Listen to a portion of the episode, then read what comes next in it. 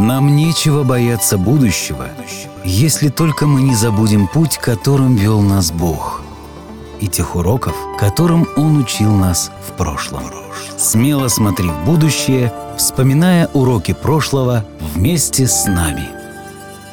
Добро пожаловать на подкаст «История адвентистов седьмого дня». Эпизод номер 25 «Падение гиганта». Годы 1879-1880. В прошлом эпизоде мы говорили о смерти основоположника церкви адвентистов седьмого дня, нашего старого друга Джозефа Бейтса. Финал его жизни был благословенным. Он скончался в первом медицинском церковном учреждении, которое он сам активно организовывал. Мы также говорили о том, каким представлял себе церковное администрирование президент Генеральной конференции Джордж Батлер. Он воспринимал Генеральную конференцию как верховного главнокомандующего, а членов церкви как своих послушных солдат и пытался установить подобный порядок.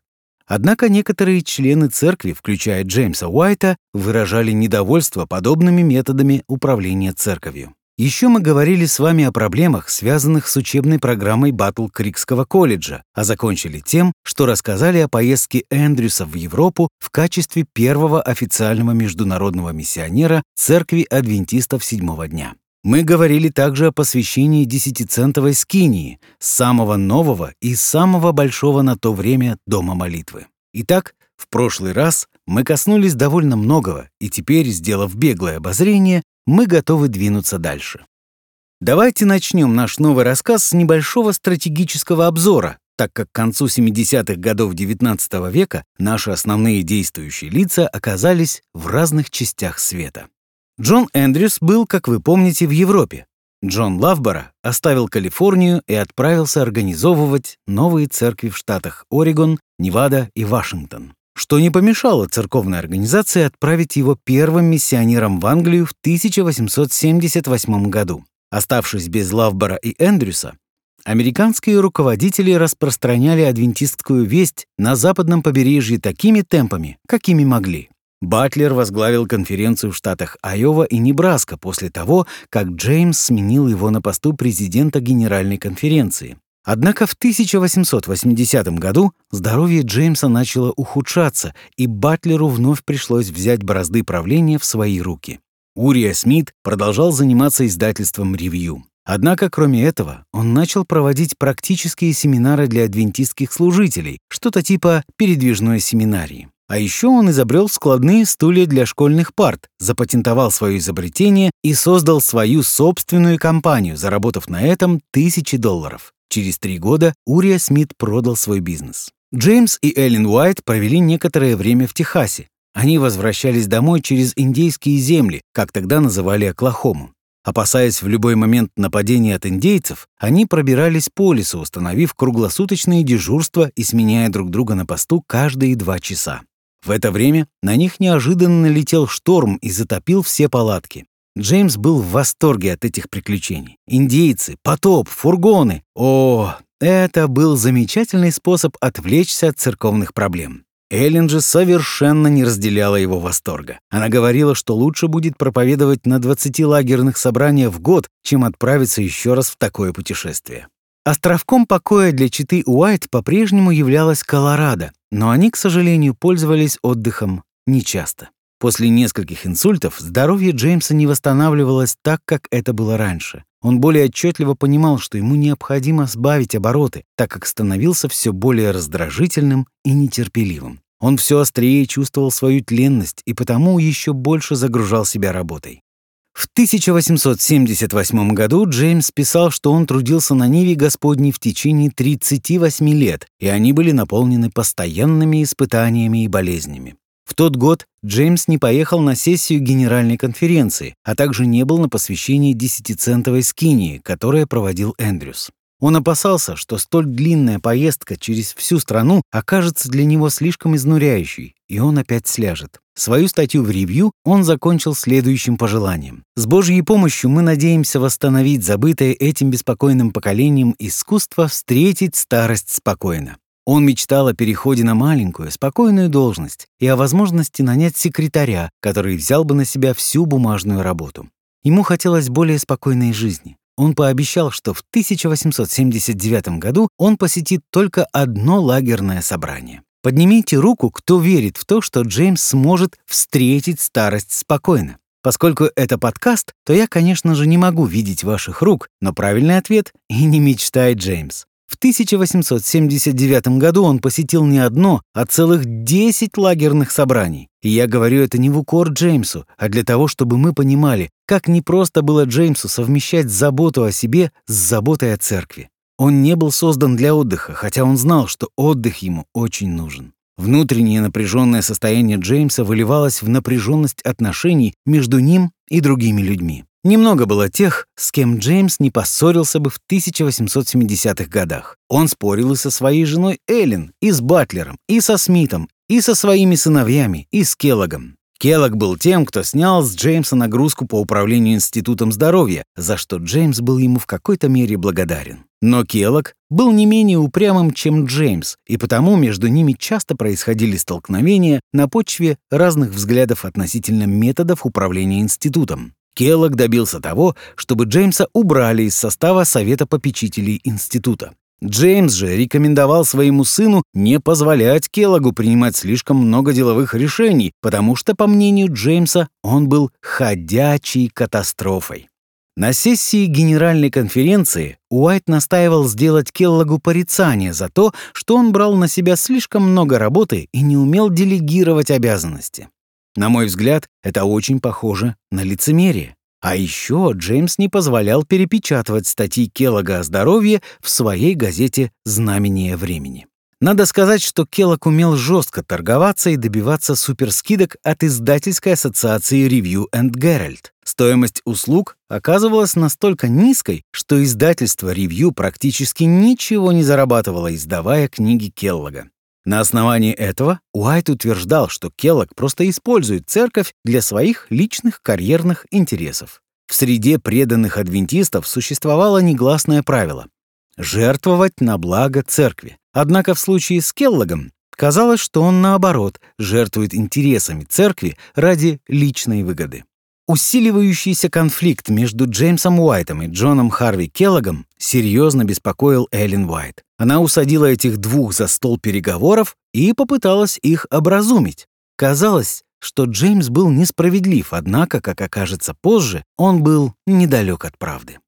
Джеймс был в натянутых отношениях и с Батлером. Когда Батлер был президентом Генеральной конференции, он дал Джеймсу знать о том, что ему приходится разгребать завалы, оставленные ему в наследство от Джеймса. Джеймсу это не нравилось. «Мне очень жаль, мой дорогой брат», — писал он Батлеру, «что ты вынужден занимать место, которое Бог предназначил для меня». В другой раз, когда кто-то позволил себе критику в адрес Джеймса, тот взорвался и угрожал уйти со всех занимаемых должностей. Ему тяжко было быть сторонним наблюдателем, когда принимались решения, с которыми он был абсолютно не согласен. Мои братья обезумели, и если их предоставить самим себе, они своими решениями сведут меня в могилу. Я среди них единственный здравомыслящий человек. Вслушайтесь внимательно в то, что он сказал. Он обвинял церковных лидеров в том, что они сводили его в могилу. Их старания руководить церковью так, как они считали наилучшим образом, воспринимались Джеймсом как атаки против него лично. Именно такой язык весьма характерен для людей с темпераментом холерика, каковым и был Джеймс. Им хочется быть у руля, но если за рулем не они, то, как правило, они будут давать указания водителю с заднего сидения. Холерики, подобные Джеймсу, любят держать все под контролем. Они должны быть в курсе всего происходящего. Они должны быть у руля. Они взваливают на себя непомерный груз и сами же падают под его тяжестью. Они нуждаются в помощи, но принимают ее только в том случае, если помогающие в точности следуют их инструкциям, что, разумеется, случается очень редко. И в этом беда холериков, каким и был Джеймс Уайт. Они хотят быть во главе, но, оказываясь во главе, взваливают на себя слишком много, нуждаясь, чтобы и другие взяли на себя часть ответственности. Когда же эти другие принимают неправильные решения, холерики чувствуют себя обязанными опять все взять под свой контроль. Именно поэтому Джеймс все принимал слишком близко к сердцу, когда новое руководство в Батл-Крике принимало решения, которые ему не нравились. Я доверяю вам принимать такие решения, которые принял бы я сам. Если же вы поступаете иначе, то я воспринимаю это как знак того, что мне нужно вернуться и снова взять руководство на себя. Вот как-то так. Недостатки холерического темперамента Джеймса еще более усугубились его инсультами и ухудшающимся здоровьем. Всю жизнь ему приходилось иметь дело с критикой, и обычно он воспринимал ее хорошо. В 1844 году, во время молитвенного собрания, на котором присутствовал Джеймс, один человек, встав на колени в мольбе, стал оскорблять Джеймса. Что-то типа «Господи, пожалуйста, прости Джеймса за его гордость, за его чудовищную гордость». И все продолжал и продолжал в таком же духе. Среди присутствующих возникло неловкое напряжение. Оказалось, этому человеку не понравилось, что на Джеймсе была рубашка с накрахмаленным воротником. Даже после того, как Джеймс рассказал ему, что одолжил эту рубашку, человек все никак не мог успокоиться от факта, что Джеймс позволил себе надеть такую непростительную роскошь. Джеймс позже писал, что вся ситуация была настолько комичной, что рассмешила бы даже самого серьезного христианина. Именно так Джеймс обычно и реагировал на критику. Однако сейчас Джеймсу не здоровилось. Пережитые за последние 10 лет инсульты изрядно измотали его. У него не осталось терпения на критику. Он ссорился с Эллен, потому что она казалась ему излишне критичной. Он считал слишком критичными церковных руководителей и даже своего собственного сына Вилли. Джеймс стал слишком чувствительным, но правда была и в том, что другие с трудом понимали, через что ему приходится проходить. Они вели себя с Джеймсом как обычно, но Джеймс был уже не тот. Вилли Уайт демонстрировал способности к служению, в отличие от своего брата Эдсона, который демонстрировал полную неспособность. Вилли руководил издательством Pacific Press под властной рукой и неусыпным надзором своего отца. Но в 1876 году он женился, и вскоре его пригласили присоединиться к миссионерам в Европе. Однако оставшиеся в Америке собратья и Эдсон привели Pacific Press в полный упадок, и Вилли попросили приехать, чтобы навести порядок в издательстве. Эллен Уайт тоже не сидела на месте, но отправилась в новый церковный санаторий, названный сельским оздоровительным пансионатом. Его основателем был Мэрит Келлог, прежний первопроходец адвентистского служения в Калифорнии. Келлог жил в Сан-Франциско в то время, когда получил приглашение от владельца, расположенной неподалеку водолечебницы, переехать туда в качестве доктора. Заботясь о нескольких пациентах, он получал бесплатное питание и проживание на территории пансионата. Келлога это устраивало. Несколько месяцев спустя один из пациентов спросил Келлога, не хотел бы он открыть свое собственное медицинское заведение. «Конечно», — ответил тот, — «но у меня нет стартового капитала». «Я знаю одно замечательное место», — сказал пациент. «Отлично», — ответил Келлог, — «но у меня все равно нет денег». «А сколько тебе нужно?» — спросил тот человек. И в ответ услышал, «По крайней мере, пять тысяч долларов». Я думаю, вы уже догадываетесь, чем закончилась эта история. Пациент пообещал, что большую часть финансирования он возьмет на себя. И вот, нежданно-негаданно, Келлок уже занялся стройкой, самолично орудуя ломом и лопатой, прокладывая дорогу к новому зданию. Приблизительно в это же время кто-то сказал Келлогу, что Эллен Уайт говорила о медицинском учреждении, которое будет построено на западном побережье. Эллен не уточнила, где именно. Она только сказала, что для того, чтобы добраться до этого места, нужно будет пересечь реку. Это заинтриговало Келлога, и он спросил, а когда именно Эллен говорила об этом? Ответ был «где-то года два назад». «Замечательно! Тогда Келлог пригласил Джеймса и Эллен посмотреть на то, чем он занимался. Эллен достаточно было бегло взглянуть на это место, чтобы узнать его. «Да», — сказала она, — «именно это место было показано мне в видении». Все дружно принялись за работу. Келлок и его новые друзья отстраивали новый пансионат в буквальном смысле своими собственными руками. Они выкопали фундамент, заказали строительный материал, нашли телеги с лошадьми, чтобы перевести его на место стройки. Они сами соорудили каркас и возвели стены. Короче, они сами выстроили все здание. Когда, наконец, пансионат был построен, они поместили в газету рекламу. В течение одной недели на рекламу откликнулось так много людей, что Келлогу пришлось попросить редакторов убрать его объявление из следующих номеров. Спустя пять дней пансионат был полностью заполнен, а через пять месяцев им пришлось ставить палатки, чтобы работники пансионата имели место для ночлега. Клиентов было так много, что сотрудников пансионата пришлось выселить в палатки. В следующем году они пристроили к основному зданию добавочное общей площадью около 300 квадратных метров. В результате на сегодняшний день мы имеем самый старый, непрерывно действующий адвентистский госпиталь в мире. Если вы окажетесь в Северной Калифорнии, вы можете своими собственными глазами взглянуть на госпиталь Святой Елены. Спасибо тебе, Мэрит Келлок. А теперь вернемся вновь к Джеймсу и Эллен. Большую часть 1880 года Джеймс и Эллен провели врозь осознавая Божье призвание для Эйлин трудиться в западной части страны, а Джеймсу — в восточной. А как по-другому, когда многие опытные, доверенные служители находились в Европе? Джеймс признавался Вилли, что взвалил на себя слишком много работы. Нет смысла отрицать, что мне нравится работать, но я склонен браться за слишком многое. Это уж точно, Джеймс. Был период, когда Джеймс вновь почувствовал, что окружавшие его люди были слишком придирчивы, и он вспылил. В переписке с ним Эллен пыталась уладить ситуацию и успокоить его. Ее письма Джеймсу в этот период показывают, как хорошо она научилась понимать темперамент и трудности своего мужа. Она увещевала его, что разум и суждение одного человека не должны определять развитие дела Божьего. Будь осторожен в своих словах, не считай свое суждение как единственно верное. Пусть твои личные симпатии и антипатии не наносят ущерб Божьему делу.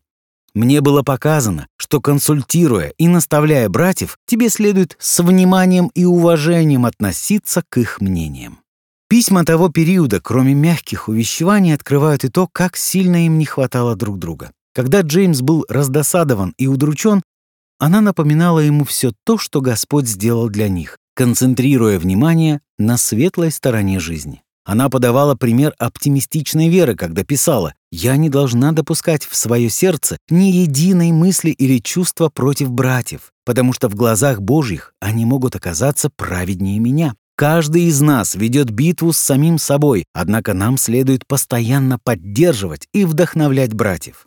Доброта, мудрость и терпение отражались в ее советах. Думая о тех, кто находился в руководстве, она писала «Сатана только и ждет возможности сломать и уничтожить их. Давайте не будем сотрудничать с ним в этом. У каждого из них есть свои сложности и испытания. Да сохранит нас Господь от того, чтобы делать их ношу еще тяжелее. Эллен напоминала Джеймсу, что он не единственный, кто несет бремя. Не просто думать о других людях и о их переживаниях в то время, когда страдаешь сам. Поэтому жена помогала Джеймсу поднять взгляд выше всего этого. В статье «Ревью» за август 1880 года Джеймс поделился именно таким взглядом. Он писал, что очень благодарен своим братьям за заботу, проявляемую к нему на протяжении последних 15 лет после того, как у него произошел первый инсульт. За несколько недель до этого Джеймс написал своему сыну Вилли, что осознал свои ошибки и нуждается в его поддержке, чтобы стать лучше. 1880 год для Джеймса был годом личной борьбы со своими наклонностями. Он понимал и в глубине души точно знал, что ему пора отказаться от всех своих должностей и просто успокоиться. Его здоровье требовало заботы. Никогда прежде в своей жизни он не был настолько искренним и открытым к тому, о чем ему твердили все последние годы. Но, с другой стороны, он не мог жить без какой-либо ответственности. Он даже не знал, что, собственно, он представляет из себя без нее. Ему помогла сессия Генеральной конференции 1880 года. Джеймсу доверили одно единственное служение — руководить Адвентистской издательской ассоциацией. Эта сессия прошла довольно успешно. Дела продвигались очень хорошо в Канаде. В Дании организовалось столько общин, что у них возникла необходимость создать конференцию. Батл Крикский колледж, издательство «Ревью» и Институт реформы здоровья Келлога, который он переименовал в санаторий, продолжали успешно работать и развиваться. Джеймс и Эллен возвращались после конференции, окрыленные новыми мечтами. Они планировали посвятить зиму 1881 года писательской деятельности, оставаясь в Батл-Крике, а весной отправиться в Колорадо. Но их планам не суждено было сбыться. В начале 1881 года Джеймс взял с собой в Нью-Йорк в командировку по издательским делам Дадли Канрайта.